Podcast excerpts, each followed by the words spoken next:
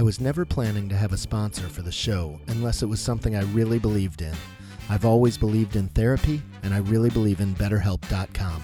Not only do I believe in them, but I'm a client of theirs as well. Registering was simple, and you can choose from various packages, some that start as low as $45 a week. You can utilize email, text, instant messaging, or video chat for your counseling. Some packages include unlimited contact. One of the best features is that you can connect with your therapist no matter where you are. How cool is that? If you're out of town, you can still have your regularly scheduled session or connect with your therapist from anywhere in the world.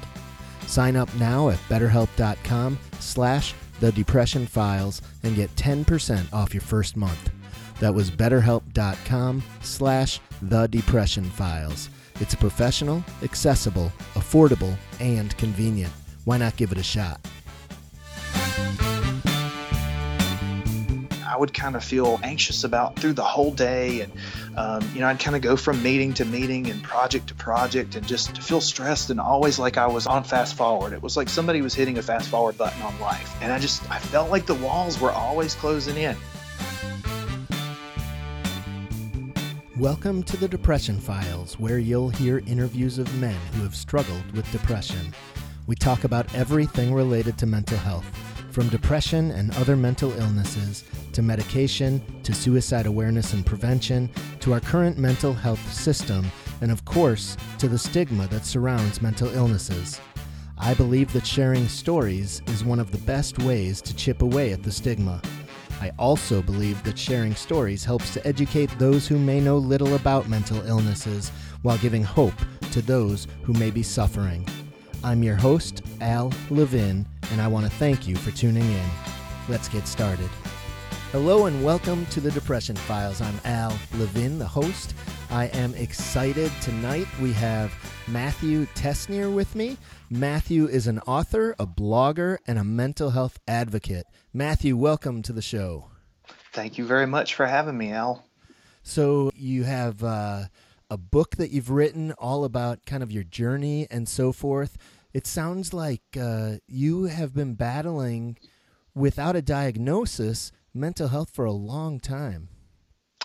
I have. I think for most of my life, I thought I was just kind of an incessant worrier and would worry about different things and get stuff on my mind and worry about schoolwork as a child, worry about to do lists and deadlines as an adult in the workplace. And I thought it was just a lot on my mind. And I don't think I ever really considered that there was more to it than that.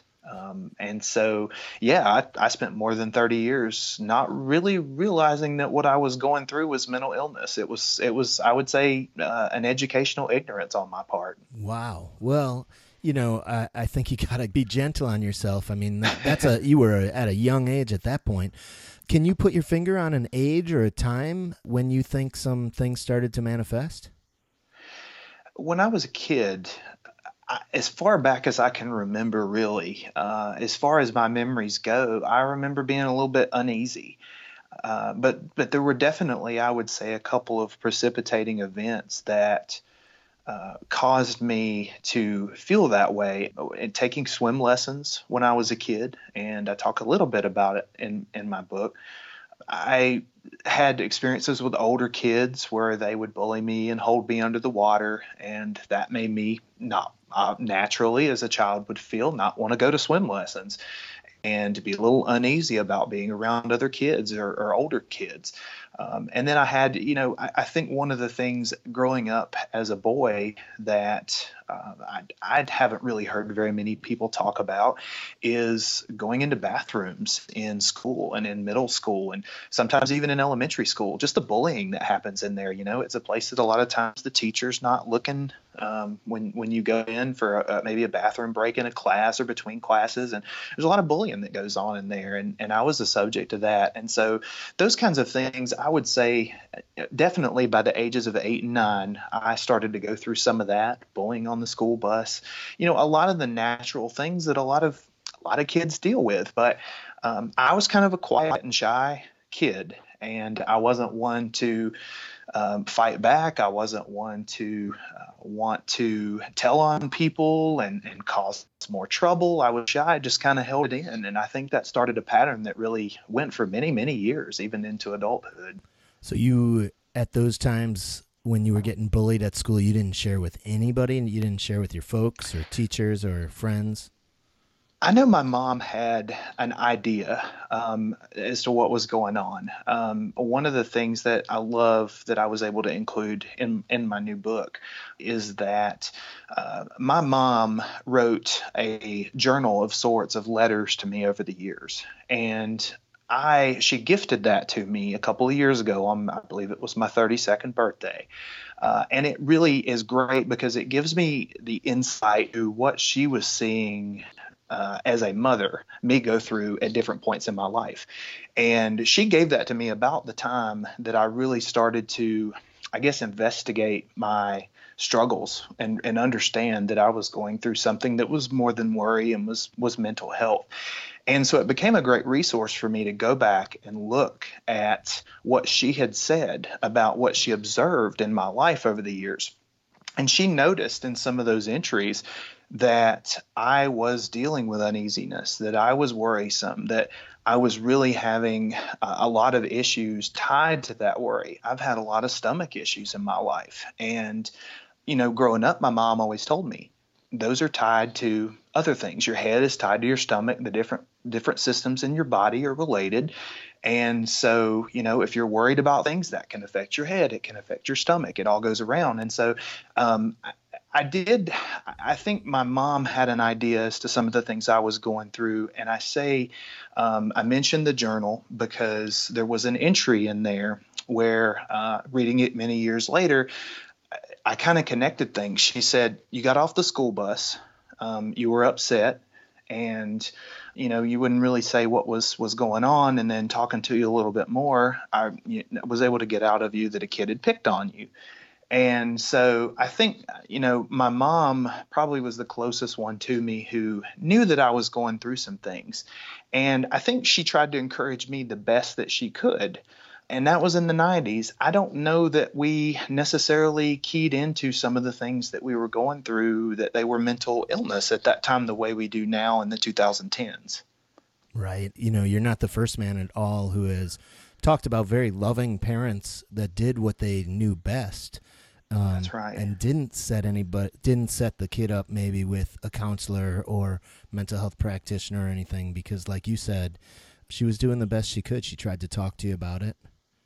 She did, and and I mean, I had very present and very supportive parents. Um, you know, if if you a lot of times I think we we think of our parents as kind of good cop, bad cop. You know, one might be tougher than the other one, and the other one a little bit softer. Well, my dad was was the tough guy, and mom was the kind of the softy, but they both were very supportive. And um, so I, you know, I lacked nothing there, but you know, I think she tried to find ways to encourage me, um, whether that be quotes. She she often, I mean, we were a church going family growing up, and um, still faith is a huge part of, of our lives. And she would she would give me scriptures and try to encourage me that way, but you know, I can't I can't say that um, she didn't necessarily have um, her finger on the right resources so much as I think I tried to downplay it a lot because I didn't want to make a big deal of it. Um, and I think that became a big thing for me going into adulthood. I tried to bury what I was going through. And I don't know if that was because I was a male. I thought I had to be tough. I had to just kind of fight through it. But I know there were other times in the journal that she shared with me of, of different entries over the years that she said she would press me on something and try to talk about it. And I would say, eh, it's no big deal. And I think that kind of indicates to me now. I just didn't want to make a big deal about it. That doesn't mean that I wasn't going through something that we should have talked about a little bit more. And if I talked about it a little bit more, maybe she could have connected me with what I needed. Right, right. Did you? And have, I think we're guilty any... of that as adults too. Oh, absolutely. Do you have siblings? I do not. I'm an only child. Okay. And how about middle school, high school, similar type of situation going through school? And were you doing all right grade wise? Middle school was, I always refer to middle school as just the toughest time to go through. And so did both of my parents of having a middle school age child. And I think you know, it's an age at which pretty much I think all of our children are, we're all uncomfortable at that age. We're we're embarrassed of different things. We want to fit in. Some of us want to be cool. We don't, you know, we don't want our parents to embarrass us. Uh, it's just a tough age. But add on top of that, if you have any insecurities, and for me, I think I've always struggled with self confidence. I've struggled with just uh, believing in myself and not worrying about what other people think of me. And that definitely was an issue during the middle school years among, you know, anything else that, that kids normally deal with at that age. But remarkably, I was I was very tough on myself. And so I expected myself more than anybody else to get good grades. So while worrying on one hand about just having to deal with people and, and different what I understand now are social anxieties, I was also pressuring myself to get really good grades. And so I was always an AB student. And that really came from just studying really hard and, and working really hard because I wasn't the kind that could just look at something, come in on a day of a test or, or, or something like that and, and ace it. I had to work really hard for my grades. So while I was kind of pushing myself from a mental standpoint to, to deal with whatever uneasinesses I had, I also was pushing myself to get good grades. And I think that led to me breaking down more from all that self pressure as an adult. Right. Well, I think that's pretty common amongst a lot of the men I speak with. And for me personally, absolutely, you know, just being really hard on myself. If somebody gives me a compliment, I, am quick to brush it off. If somebody says something negative, uh, I attribute it to me, you know, rather than yeah. maybe it had nothing to do with me, really. So I've been that way uh, as well. So you were able to get the good grades and stuff. Were you doing any kind of extracurriculars and did you have a core of friends at all when you were in high school? I did. I played um, well. I played basketball growing up. I, have always loved sports, and then in middle school and getting into high school, I did band, and so I did marching band and concert band, and a lot of my friendships revolved around that because I spent so much time doing it. Uh, and looking back now, and some of the people, uh, friends that I maintain into uh, in, into being an adult uh, many years later, as they've read my book and they've they've learned for the first time, I've shared some of the things that I've dealt with mentally through my life. I, you know, I've told them, I, you know, I hope you're not mad at me or felt like I was holding something back from you. I didn't share this stuff with really anybody, but I had friends. I had I had good close friends, people who were supportive. But I think I always had that tug that you're going through some really tough stuff. Um, you know, you're you're nervous all the time. You feel this pressure, this weight on you. Um, I've described it many times. The anxiety portion of it, um, which is one of the the biggest things I battle, is is just you know, kind of generalized anxiety disorder. It feels like a weight pushing down. It feels like somebody standing behind me saying do it. Do it all now and do it perfectly. You know it's just that that pressure but you know there's nobody there. That's my own voice telling me to do that. It's it's it's a crazy thing really but i had great friends but i did not you know share any of those things i was going through with them. They you know, they knew the typical things oh you know, relationship troubles or class troubles or um, you know band challenges things like that but I, I never shared any of my mental weight so nobody really probably recognized that you even needed support and so they weren't going out of their way to to support you any more than a typical friendship that's ex- that's exactly right and i think that's that's one of the biggest errors that I've made that I think a lot of a lot of people make and a lot of men certainly make is when you when you act like everything's okay, you kind of have everybody fooled. Right. And you know, not necessarily trying to be deceptive deceptive, but they think you're okay. And that's one of the major mistakes I made growing up and even as I got into my 20s and and began into my 30s was you know, trying to act like everything was okay, not wanting to clue anybody in because um, you wanted everybody to think, you know, there's nothing, there's nothing wrong. There, you know, you didn't want to put anything that you were struggling with on display, right. and um, I think that really, I, I, think it has surprised people about me. Um, you know, being a good student, um, I think most people have, have thought of me as a good coworker, somebody who's trustworthy. I think it surprised them because I have kind of intentionally but unintentionally hid those struggles. And so as I've started to blog and post on social media and talk about my book and talking about my my challenges, I think that's really shocked people because I think people really thought, "Whoa, I thought I thought he had it all together." And that's kind of been part of my message is that you know, we all have something that we're dealing with, whether it's mental illness or something else. And so I think one, that's why we have to be kind to each other because we don't know what different people are going through, even people close to us. But um, two, there, I don't think there there are any people who are skating through life easy on easy streets. So, but I do. I think a lot of people thought I was that that I had it all figured out. Yeah, it's really, really common, and we hear it all the time on this show too. Just men putting that mask on, right? Just gritting through it, being tough, wearing the mask, and getting through the day. Yes, and a couple of years ago, um, when I worked at a university, I was talking to a student, and it was right about the time I was starting to understand and confront my mental challenges a little more and and by talking about them he shared about his too and he compared it um, just like you said to a mask and he compared it kind of to a theater performance that you put your you play a part and um, when you're around other people, you play that part. Then when you get by yourself, you take the mask off and you're actually yourself. And he introduced the idea to me, and and and it's always going to stick with me that we need to leave the masks off and be ourselves all the time. And if if more of us do that, maybe we can be more comfortable in our own skin and um, understand each other a little bit better. Absolutely, I think that's a great suggestion. So you mentioned some people being a little bit in shock when they read your blog and your book and so forth because you seemed to have it all together. W- what were some other responses you had? Surprised? Did people want to want to help take care of you then, or inquire on your how you're doing these days, or what were were the reactions like?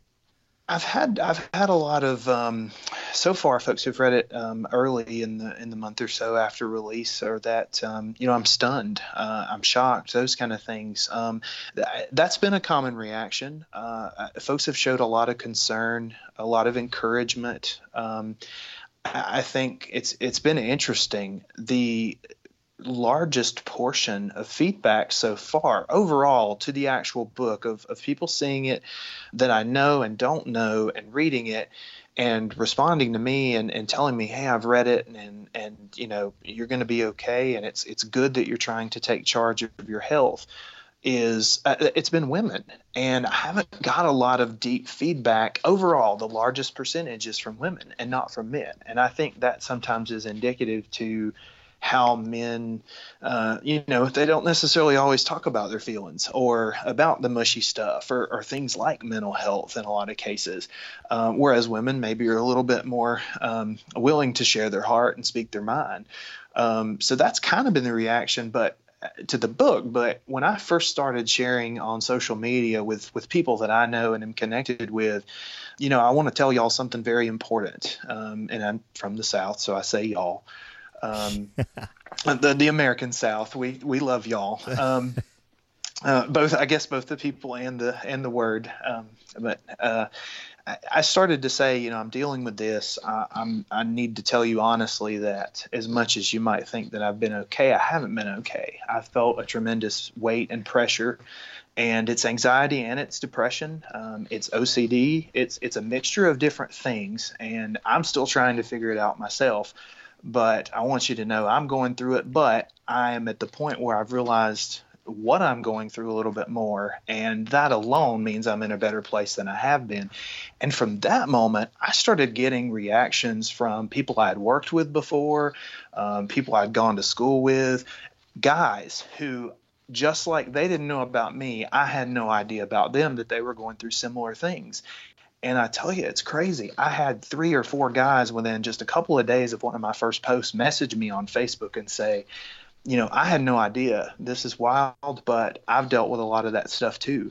And that was a really big moment for me and for them because I think that alone was enough of us connecting and by me sharing, it made them feel like they could share with somebody, and it opened up a whole new world. And uh, those couple of exchanges in those days after my first talking about it publicly, really on social media, are things I won't forget because that was kind of a turnaround moment. That's fantastic. That is uh, that's exactly what I've been saying for a long time. It's why I have the podcast. The more we share our stories, the more other people open up and they're able to take care of themselves, talk about it openly, get the help they need, and then help others. That's right. And, and and with the more we talk about it, hopefully, the more we'll become comfortable. Um, I, I, my wife and I say all the time, and she's a huge supporter of, of me and me taking care of my health and, and knowing I didn't do it for many years. And I'm not just doing it for myself, but I'm doing it for her and for, for all of our family. But we talk about all the time how uh, just spreading kindness is important. And sometimes we might not be as openly kind as quickly to people we don't understand, uh, uh, people whose situation we don't understand. And I think that applies to a lot of things, but it applies to mental health. And the more we talk about it, the education piece, what I felt like I was lacking for so many years, becomes uh, something that we can use as a tool to try to you know, if we can educate a little bit more, maybe we can understand each other a little bit more, and then we can be kind to each other and, and realize what we're going through, and, and hopefully it can only get better from there. Yeah, absolutely. You know, one of the quotes that I share at times you made me think of, and I wanted to mention it earlier when you were talking about kindness. And you mentioned this very specific point that we don't know people's story, right? We don't know what's going on in their life. And the quote just says, You may know their name, but you don't know their story right? And I think right. that's an incredibly important thing to remember. And I try to remember that, you know, if if I deal with somebody who's angry at work or angry when I go to buy a coffee, you know, at a coffee shop, maybe they're having a rough day, maybe they have something really traumatic going on in their life and they're just getting by. So I always try to remember that and try to treat everybody with kindness that's that's a very good way to go about life. I, I don't remember if it's Maya Angelou or, or someone else, but I, I, do always remember the quote, and it may be shared by several people now, but I, I think about it all the time. Uh, it's it goes something like people will never uh, people won't remember what you said, people won't remember what you did, but people will always remember how you made, them, them, feel. feel. Yep, absolutely. And I think that's something that I've held on to, not just the quote, but that in my life. I think how um, whether it be swimming pool bullies or school bathroom bullies or you know workplace bullies because I think we under undersell how much bullying sometimes goes on among adults even. And it may look a little different or feel a little different but um, you know I think that happens a lot. And so I think the different things that I've gone through with people that have taken maybe my natural feeling of being uneasy um, just that that kind of temperament and struggles with self confidence and kind of um, added to that, I remember how they made me feel. And so, you know, my goal a lot of times is to turn that around and make people feel good about themselves and to highlight the things that they do well. And so I just I love that quote because I think that that in one way kind of sums up how we should approach life. Oh, absolutely. So you uh, you end up in the business world. Well, not necessarily business, but you uh, you became a journalist, right? A reporter and an editor. Um, I did. And at that point, was there ever an official diagnosis? Tell us about when you finally decided there is a serious issue here, a mental illness. When did you reach out for help, and what did that look like? I I did. I went into journalism. I spent about ten years uh, in print journalism uh, as a reporter and then as an editor, um, working you know a lot of hours, always kind of mentally being on duty um, with with breaking news and things like that. Um, you know, it weighed on me, and I, I knew that. I I just I think thought, well, I'm I'm I worry and I'm tired and I have a lot going on, and isn't that is doesn't everybody? Um, so I didn't think too much about that. I got out of that. I went into um, other forms of communications, and uh, it was really it was more than ten years after I got out of my bachelor's degree program and graduating from college with an undergrad degree um, and I was working in communications, that um, the environment where I was working became kind of contentious and, and difficult around me.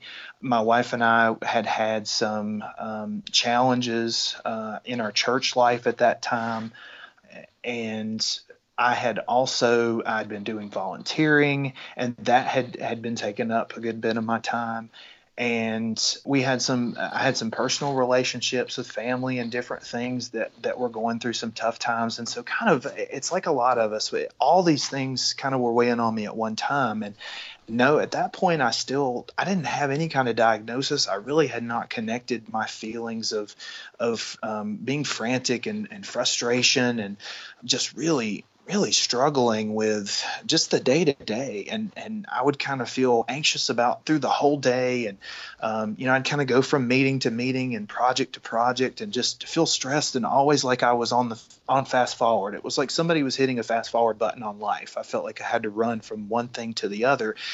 And so I'd get to the end of the day and I'd be exhausted from from different things and I would start, I, would kind of swing the other direction. And it's kind of the difference between depression and anxiety that, um, you know, my motor was running really high. I felt like I was on fast forward when I was feeling anxious throughout the day. And then I'd get to the end of the day and I'd be tired. I'd start thinking about the next day and I'd kind of sink into that depression low. And it was almost like I was at slow speed and I describe it um, in my book kind of as like being in uh, the trash compactor in the Death Star in Star Wars: A New Hope, where the walls are closing in, and I ah, just right. I felt like the walls were always closing in. I always had a deadline or something I had to do, and I was just I just couldn't keep up with it all. And you know I didn't I didn't have any feeling that oh I've got more to do than anybody else. I just knew this is more than I can handle, and so between personal and um, you know faith challenges with with with church and um, you know p- professional challenges, all of that was really getting to me, and I think uh, somewhere in there, uh, and this was a couple of years ago my my wife could really see that and i think it was starting to affect her too just seeing how i was always either i was either running on frantic or i was running on slow speed and uh, you know i was either I felt like I was running for my life, or I was just so low that I didn't really feel like doing anything. And it kind of came to a point where we talked about it all the time. And eventually I realized I need to make some changes. And so um, at that time, I actually kind of pulled out of everything. You know, I stopped doing the volunteer work I was doing. We'd had some changes in our church life at the time. And so that was kind of on hiatus. I put everything professionally on hiatus. And I just kind of almost stopped everything and trying to desperately you know stop feeling like i was running all the time from thing to thing and not able to keep up and just kind of feeling crazed with that and so I took some time away from almost everything in life except for, you know, seeing the essential members of my family and of course my wife on a day-to-day basis. And I just kind of kind of started camping out. I was almost as I say in my book a modern hermit. I mean, I just I know my mom thought, I think at that time, you know, you're just you need to get out and get some sunshine and see some people. But for me, I just could feel that I need to really um, slow myself down here and kind of get back to center so had you quit your job as well? I did at that time. Okay. I, I quit quit working um, altogether, and yeah. you know I felt that pressure pressure with that as a man as well. You know we're supposed to be, you know, supposed to be a breadwinner, supposed yeah. to be, you know, and you know women are just as capable as men but we still i think even even if nobody else is putting that pressure on us i think we're still feeling that we've got to go out and we've got to support and provide and, and my wife and i don't have kids at this point um, but at the same time, you know, you still feel those kind of pressures. And so in, in doing that, I, I took some time kind of to myself, um, like I said, trying to kind of reset. And I think I still was able to see this has helped, but I need to do something more. Um, How long had, of a time were it, was it?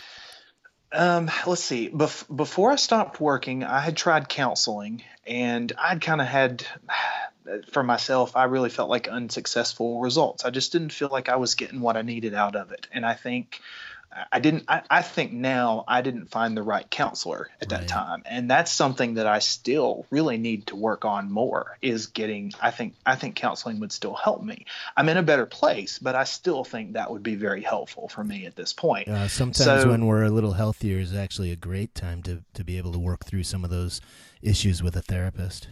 That's good to hear. I think I would probably have um, better conversation on my end now than I would have a couple of years ago. Right, right. Um, I, I, don't know that I would have been receptive to anything, and you know, so I could have been even a, a little bit in the way of myself in counseling. But yeah. so I so I tried that, but um, it was probably about six months or so after I had stopped working that I had decided, at the encouragement of my mom and of my wife, that I need to, okay, if, if counseling wasn't exactly the route that was going right then, I need to at least go talk to my um, primary care doctor, my family doctor about this. Okay. Um, and just, so just, tell a medical professional a little bit of what I'm going through. Yeah, absolutely. So before we get into the the medical doctor, I'm curious. Six months at home with no job and you kind of cut all ties and you described it as a hermit.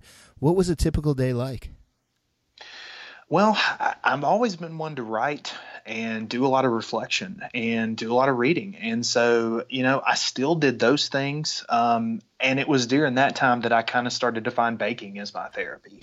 Um, I've always been a cook I, I, at home. I mean, I love cooking. Um, my wife and I do a food blog. Um, that has has been you know a, a, great source of joy for both of us ever since we got married um, but in having that extra time on my hands you know i had i, I don't know exactly what pointed me to baking but I, I talk about it a little bit in the book that you know there was a day that i had just kind of decided i'm going to make a pie today and so you know i'm, I'm going to do it from scratch and so i got a recipe and i made my crust i made my filling and i made a chess pie and so I did stuff like that. And I got a lot of therapy out of that. And I remember that first one that I made wasn't perfect, but I thought, you know, we did this food blog. I love cooking there's something there's something to this for me. There's there's therapy to this. I I don't know what it's going to lead to, and I still don't exactly know what it's going to lead to. Um, but I have this opportunity to do this right now, and that's what I'm going to do. And so, really, those six months, it was things like writing. I did some personal reflection retreats. Um, I went to the mountains. I went to the beach, um, and just kind of took some time to get since I had the time to go out of my routine and again try to get myself back to center. That's awesome. I mean, it sounds like you were certainly trying the best you could to work on yourself. Um, rather was, than it wasn't like you were just slouching on the couch, eating all day, watching TV, and and then hitting the hay at night. You were really trying to do things that would support your mental health. No, and I'm glad you. I, am really glad you say it that way because one of the other big things that became a part of my life during that point, when when I was in journalism and um, at other points in my young career, you know, I really did. I did a terrible job taking care of myself. I didn't do a lot of exercise. I ate a really horrible diet. And so I'd packed on a lot of pounds since college. And at one time, I was up to 325 pounds and I'm a six foot four guy, so I spread it out a little bit more than if I was shorter. and and again, like my mental challenges, a lot of people didn't know that I weighed that much. They wouldn't have guessed because I did. I spread it out on a big frame. But uh, my mental health and my physical health were kind of in bad shape together. Right. And so during that time, I started walking, and I would walk you know, a couple miles in the morning, a couple miles at night. And I changed my diet. I, I didn't sit on the couch and just, um, you know, eat junk food all day and watch TV or binge binge Netflix or Hulu or something like that. Um, you know, I started eating healthier foods. I, I cut a lot of the sugar out of my diet. I stopped drinking. We love sweet tea here in the South. That has always been my vice as far as you know liquids.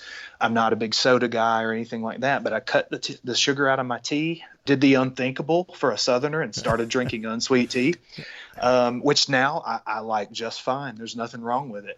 Um, you just get shunned by all your neighbors. uh, yeah, I get comments quite often, you know, and, and I still, I, to be honest, I have a hard time sometimes paying for unsweet tea because I think, how do I, how do I, you know, I, aren't I just paying for the sugar, which a lot of times the sweet tea is almost like sugar water. Um, my wife likes to talk about how she likes a sweet tea that tastes like tea.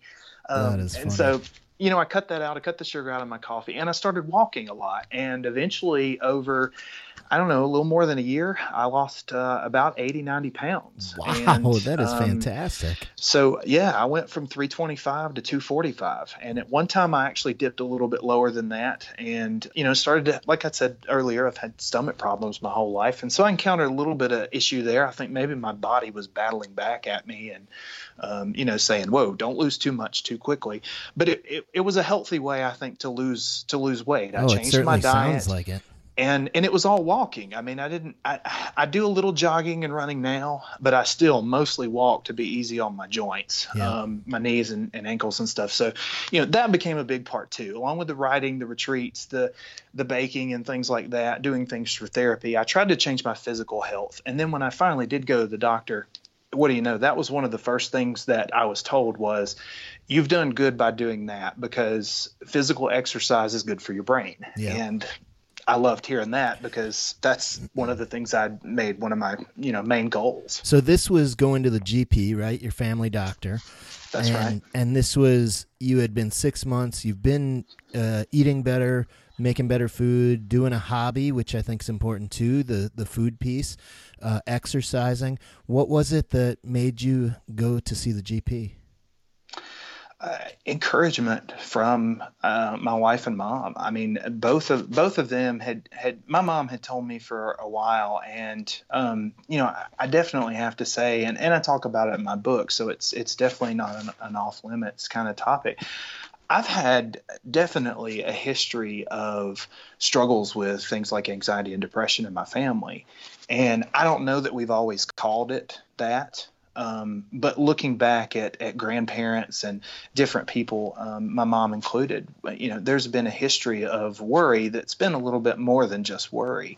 And so my mom, I think, had someone tell her one time, you know, if if you need something to help you manage this this uneasiness, there's nothing wrong if you need a medication to do that. And so my mom had told me already if the same thing, if you need something to help you manage that, you know, I'm a guy and I talk about all the time. Men don't like going to the doctor and they don't like taking medication. Right. Um, that I see that over and over and over again of, of men at all ages. And as we get older, I think we like it even less. And there's good reason for that. We have more things that we're, you know, going to get checked. But, yeah, they start poking um, and prodding you everywhere yeah, and so you know there is there's good reason for that um, that we that we don't love that. But she said, you know, if you need if you need a little pill, it's just a little pill, and you don't need to worry about that. And it's better that you try something to take care of yourself than than just be defiant and not. And so, you know, my wife is always encouraging. She encouraged me that if I needed to stop working and take care of my health, that's fine. You know, right. we live a pretty simple lifestyle. We don't have children at this point.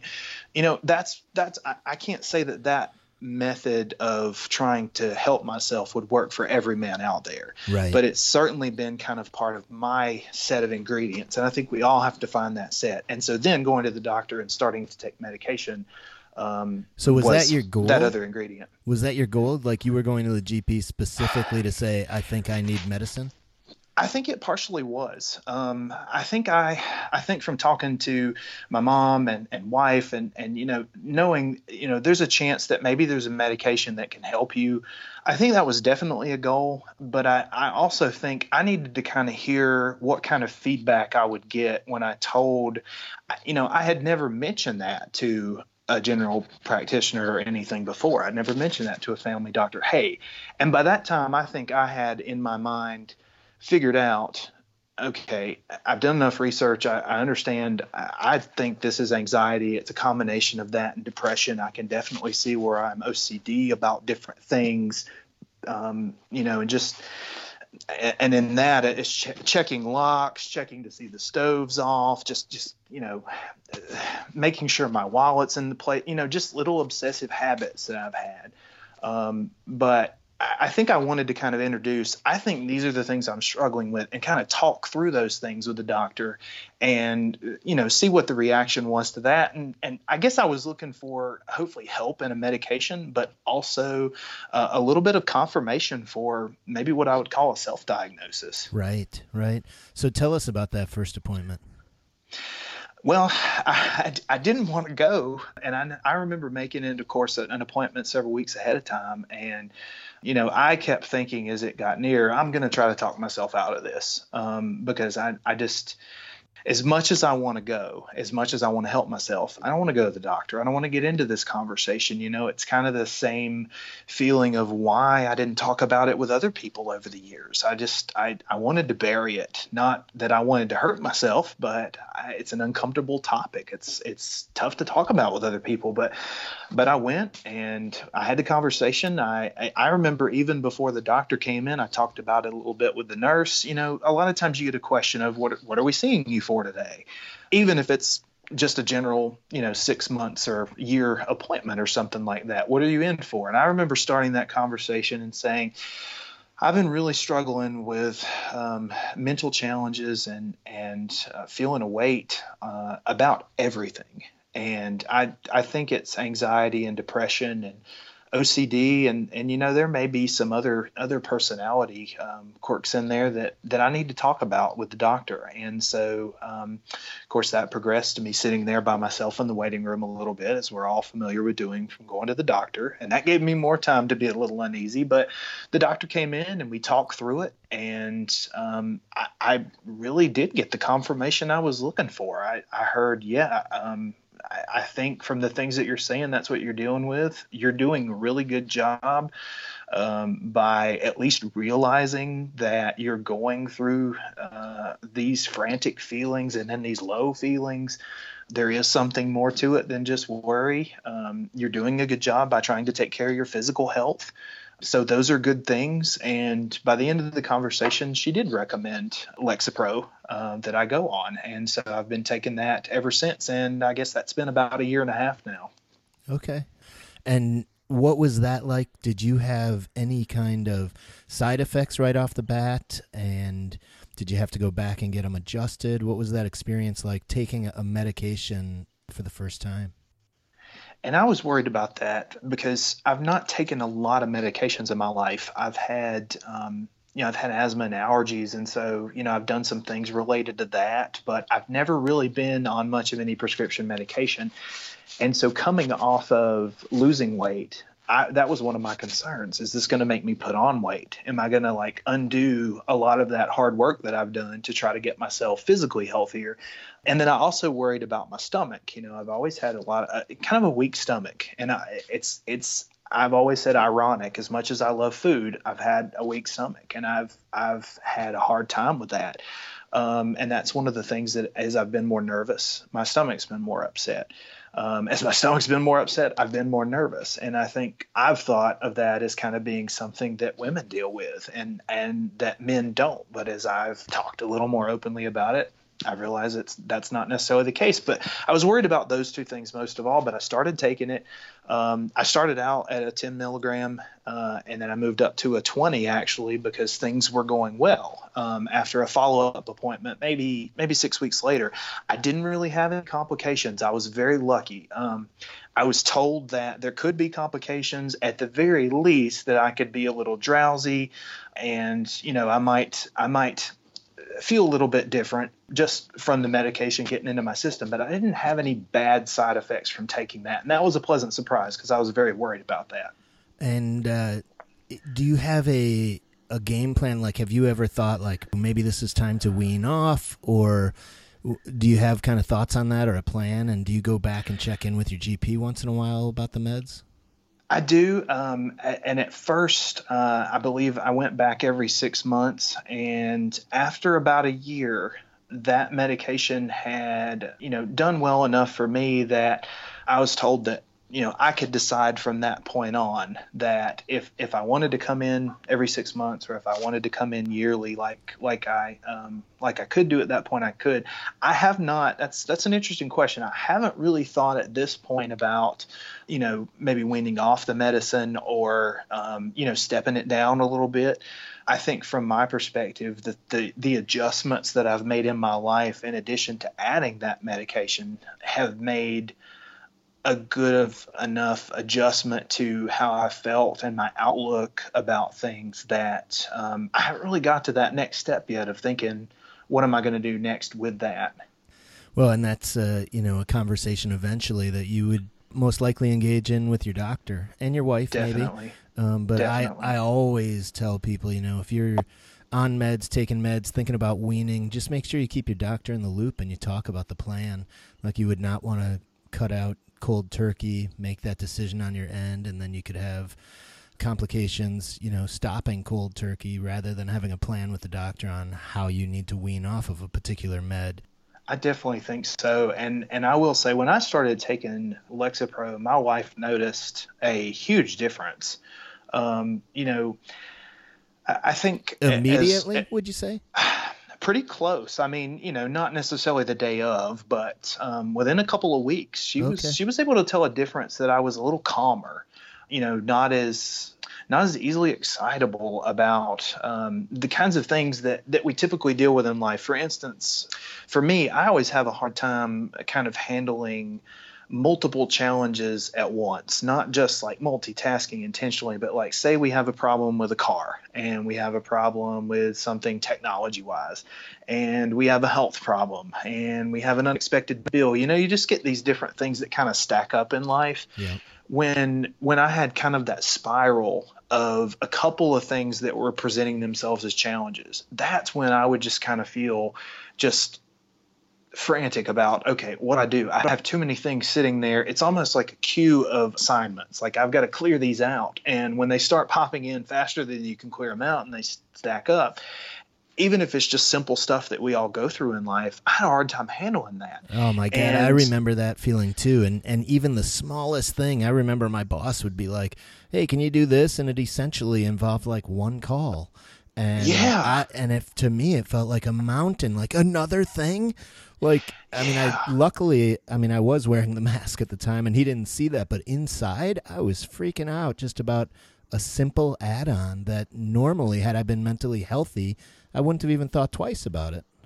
I can totally identify with that. I think you put that in perspective very well. Um, that that happens a lot of times. I think in the workplace with with emails. I, you know, emails can pile up so quickly, and it might not be that one email that comes through that is really the most difficult thing on your plate. It's just the fact that it follows about five or six other things that you're already juggling Right. and it can be something really small, a small request from someone that really puts you over the top. And I really, um, I've read a lot of different books that have either been fiction or nonfiction takes on anxiety, and um, I definitely, I, I, really love John Green's Turtles All the Way Down.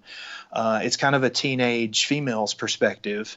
Uh, written by a male uh, about dealing with mental illness and, and, and the anxiety, but it talks about the spirals we go through. And I've, I've struggled with that, um, just spiraling downward, you know, the more adversity, even if it's small stuff. And I think when I started to take Lexapro and used uh, you know medication in addition to trying to kind of simplify other things in my life. That started to make a big difference that when things started to stack up a little bit i didn't get as concerned as worried as you know freaked out as quickly as i had before. And that would be i think one of my main concerns if i ever tried to come off of lexapro that i would would definitely want to talk about with my doctor how to do that if that was ever at a point to test that you know, I don't want to go right back to feeling that way again because Absolutely. that was tough. Yeah, absolutely. And I like how you mentioned that in addition to the medicine, you've made significant life changes that are helping your mental health. So, I mean, I think that's really important. I always talk about it being a multi pronged approach, you know, utilizing whatever's in your toolbox to maintain your mental health. And I think I worry a little bit from when I hear people, you know, who have decided to take a medication and that's it, and they aren't really thinking about other implications and what other factors may be impacting their mental health.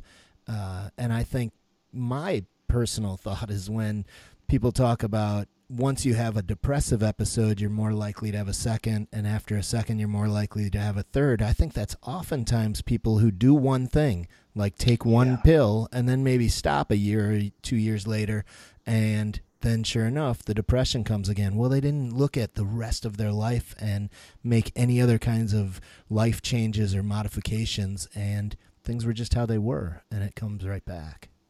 I could see how that could easily happen, and and I'm sure that when I started making changes in my life, I didn't just like talking about my anxiety, depression, and, and challenges to begin with. I didn't announce it to the world. Well, I'm doing this because of this. I'm doing this because of this. I'm doing this because of this. I kind of made those changes myself and in private, but I did uh, realize that I need to make some pretty. Um, pretty sweeping changes to different areas of my life. And i think that's that's a very important thing to say that um, coming from somebody that I considered myself to, um, you know, be very capable of doing uh, really anything I put my mind to in life, but at the same time, I had self confidence issues. But I think from the outside, people looked at me like, uh, there's nothing wrong with you. So I, I'm sure when I started making these different changes in my life, people were like, whoa, you know, this, it's not even the same person now and, and so I've struggled with thinking that other people might think that about me. Okay, he's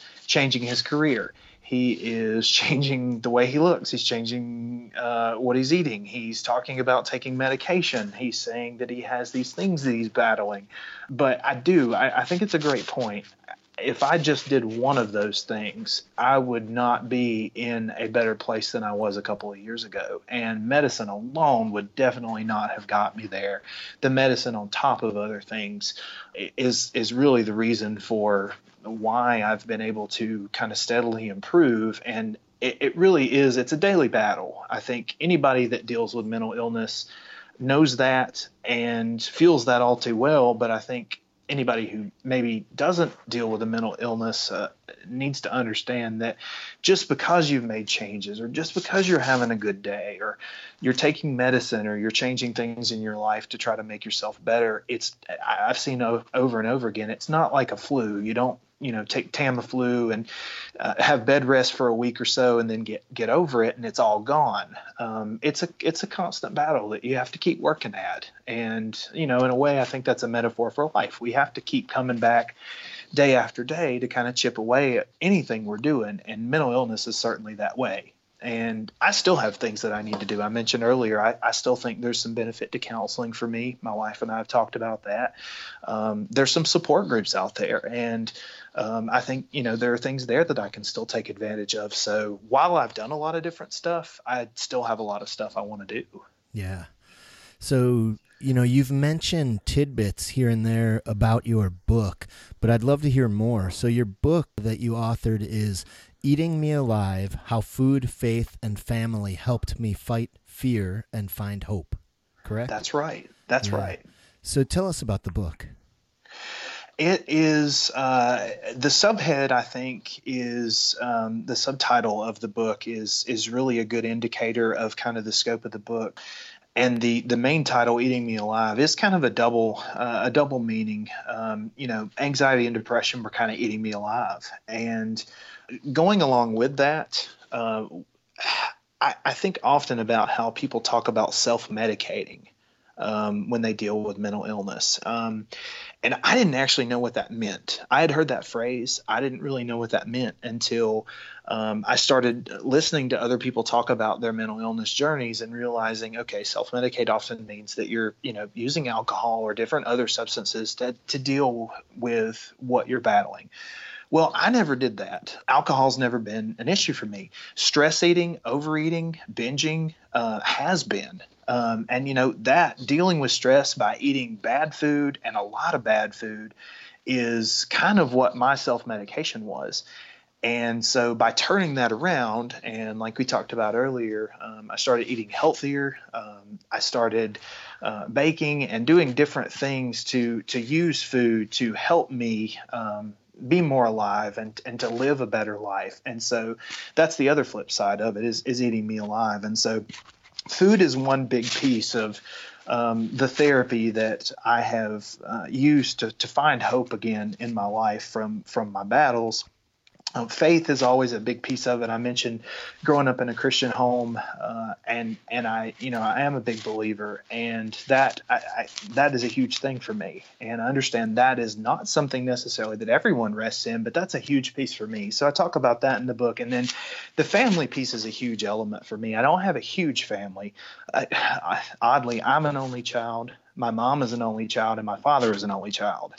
So we have a really small family tree, but I was I was close to some of my grandparents and through uh, stories and, and family uh, relics and treasures I have of other grandparents. Family's always been a big thing for me, especially as I've gotten older. So as I go through the book, I tie food and faith and family together. And a lot of the different chapters talk about the role that a close to me family member has played um, in my journey.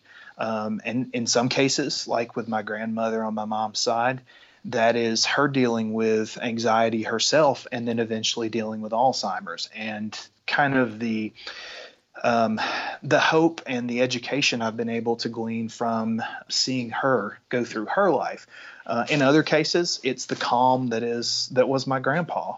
Um, I didn't see any anxiety in him, and I talk a little bit about um, you know how all the different family members uh, and then the hobbies and the things that mean a lot to me as therapy and and different pieces of my life fit together to help me find hope. And so I kind of weave all of that around my story of dealing with bullying and being a male and kind of pulling out of some of the responsibilities that we feel like we have to do to take the time to take care of myself. And I do all of that while also kind of tipping my cap at the family members that have really kind of sustained me and helped me get through my darkest days. Oh, it sounds phenomenal.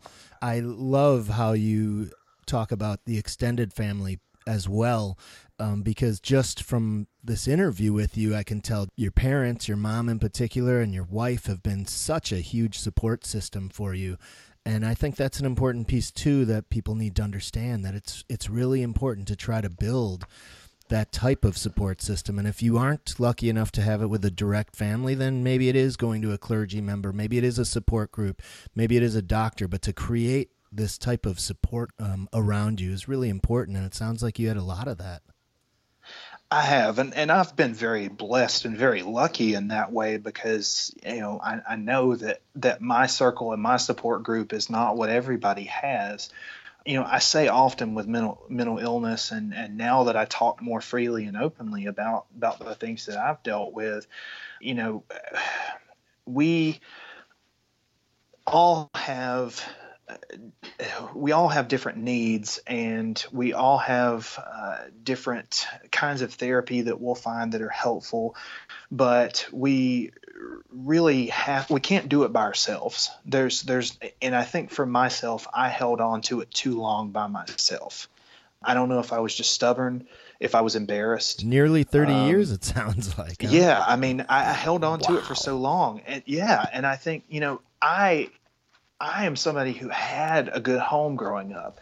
Then when I grew up, you know, I, I, have a great wife. And so I like to say now, you know, I consider that if I, somebody who I think I'm incredibly blessed, and I have not had the hardest road in life. Um, there are people who have gone through much harder things than I have.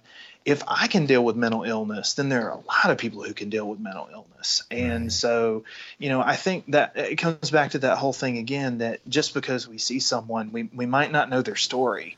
And so again, by sharing our stories, that's that's hugely important. But I have I've been very lucky, and by talking about the family support system I've had around me and my faith support system, um, you know, that's been been good for me. And I know that not everybody has that, but I do think there's somebody that anybody can talk to. Um, right. And I think the more we talk about it, like you said, whether it's clergy, a therapist, you know, there's there's some way of of you know connecting and i've i've found a very comforting and supportive um, group of uh, of a mental health community on twitter even. Absolutely. um, and and i've been blown away how many um, folks i've connected with who live in the uk and are willing to talk about mental health. That's been very interesting for me. I think i've connected with just as many people who live in the uk dealing with different mental illnesses as I have in the United States. I noticed that as well. And in fact, I just feel like they're much further ahead when it comes to talking about it, being open about it, providing support for it.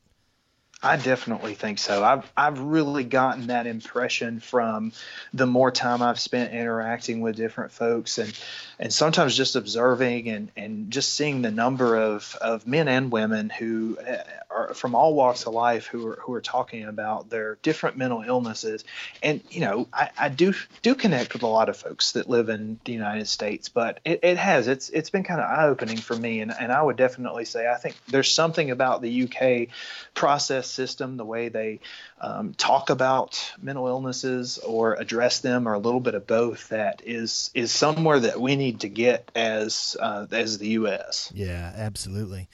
So uh, the other piece I wanted to ask you about was, in addition to being a published author, you also have two different blogs, correct? You have one called Man Down and one called Foodie Score. That's right. Tell us about um, the blogs. Well, uh, yeah, I appreciate the opportunity to do that. Foodie Score is a um, it's a food lover's paradise. Uh, is what I would describe it as. But it's it's a food blog, and it's kind of two different um, two different sections. There's restaurants, and then there's recipes. And my wife and I just enjoy food. We we love good food, and we love cooking. Um, most of the week, we cook at home, and I do a lot of the cooking and and again, that's a big therapy and something I really enjoy. Um, and so I enjoy the process. And when we have good recipes, we share those. We also talk about restaurants we go to, and it it mostly focuses on the American South, um, with that being where our roots are, and I would say the food we know best but it does does kind of move into different areas of the United States from our travels from time to time. And so um, we like to talk about it being a um, positive place for food because there's there are plenty of negative reviews that you can go read on Yelp and TripAdvisor and, and other major sites, and we use those as well. But we don't share anything on Foodie Score that's a negative review. We we love something, we put it there because we want to share it with somebody else and say, we made this or we went and got this. We want you to go get it too. That's awesome. Do you have anything on that website, just out of curiosity, that talks about how you utilized food in an unhealthy way until you realized it, and then now you utilize food in a really healthy way um, as far as your mental health goes? And uh, do you share that at all with any kind of concerns that? Uh, people may who are unhealthily um, seeking out food websites may land on your page?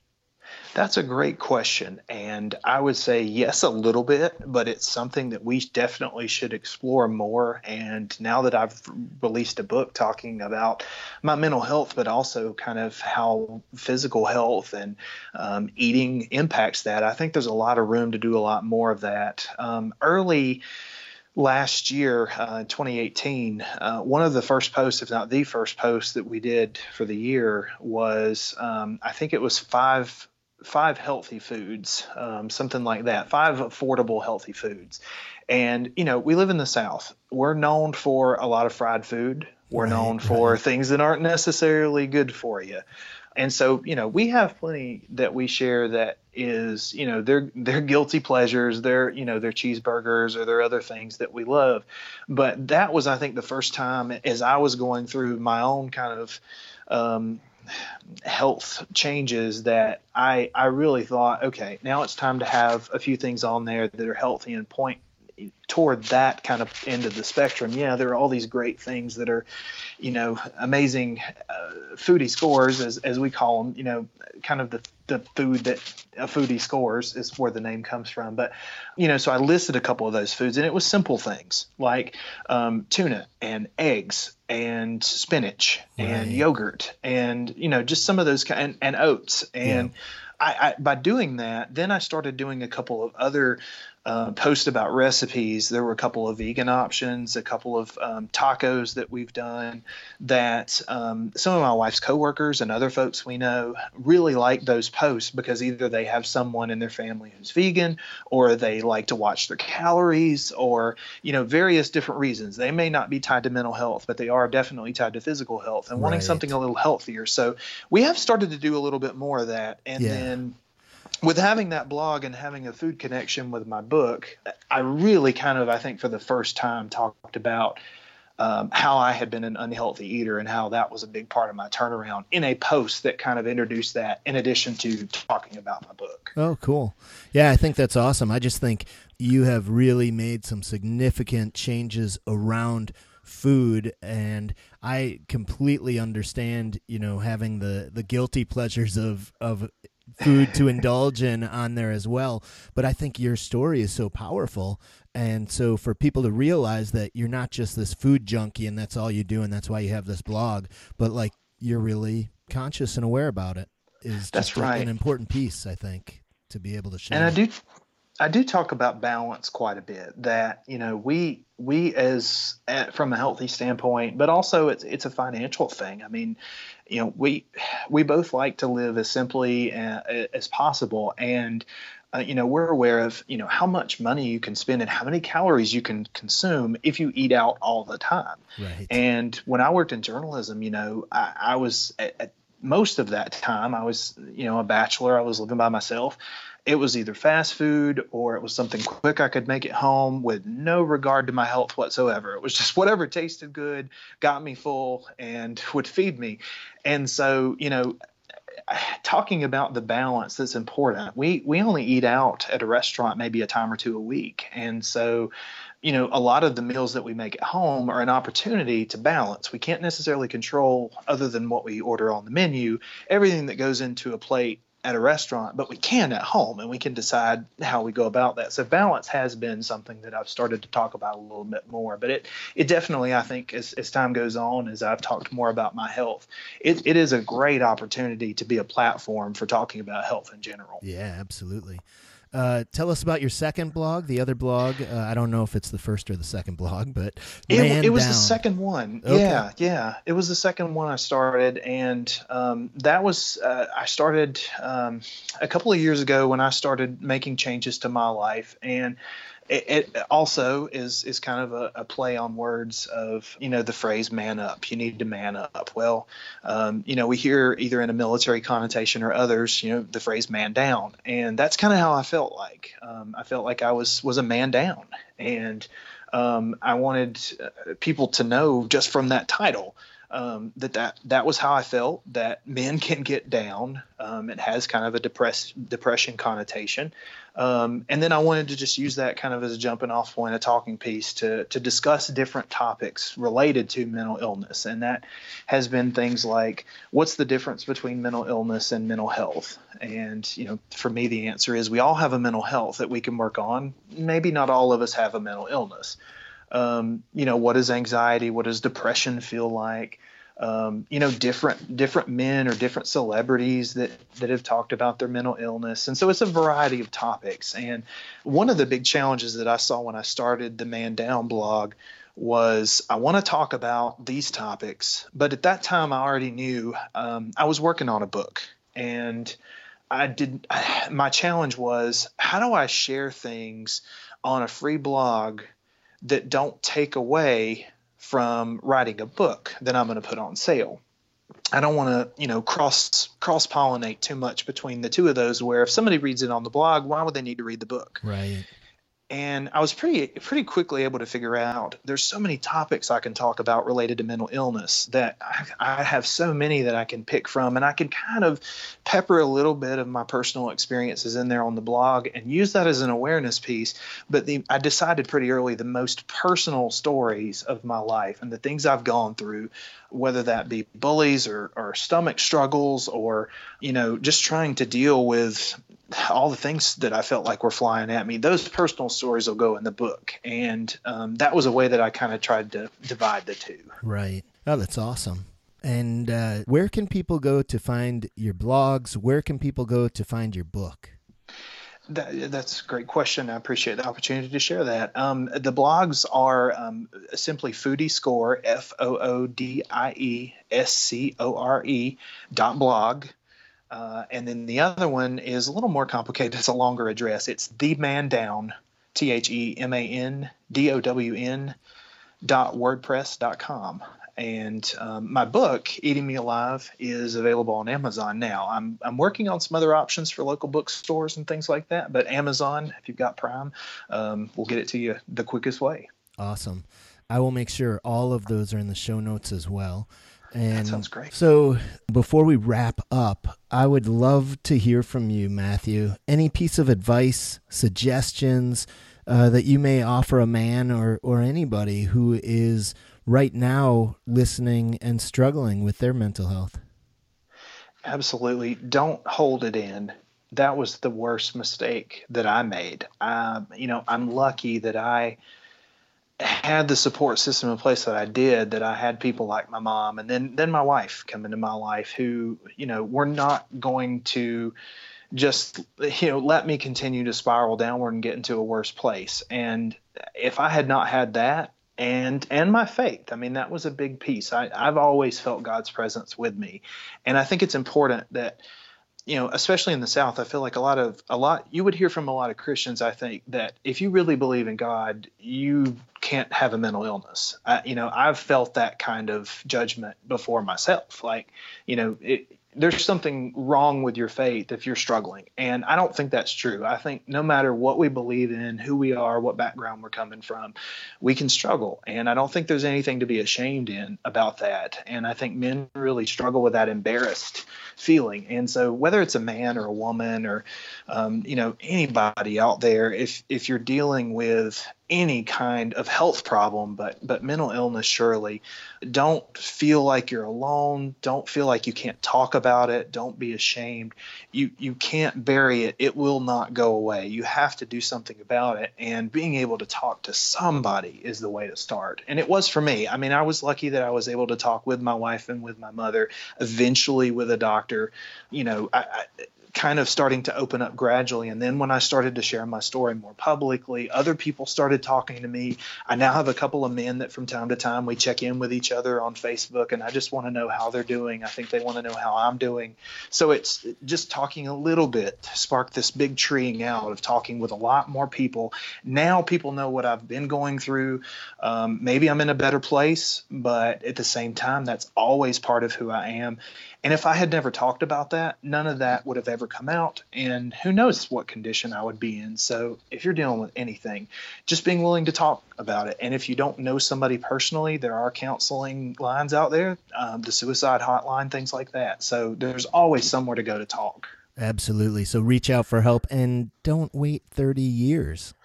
That is a great piece of advice. Exactly. Matthew, I want to thank you. Um, thank you for the writing you've done. Thank you for sharing your story with others. I know you're helping people immensely. And, uh, and thank you for taking the time to be on the Depression Files. And make sure you stay healthy.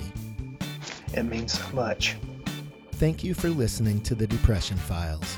If you are currently suffering from depression and are experiencing thoughts of suicide, please reach out for help.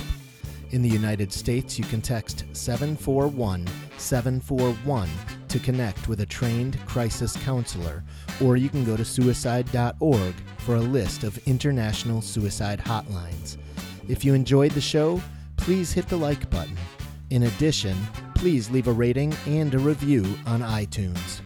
Thank you again for listening to the Depression Files.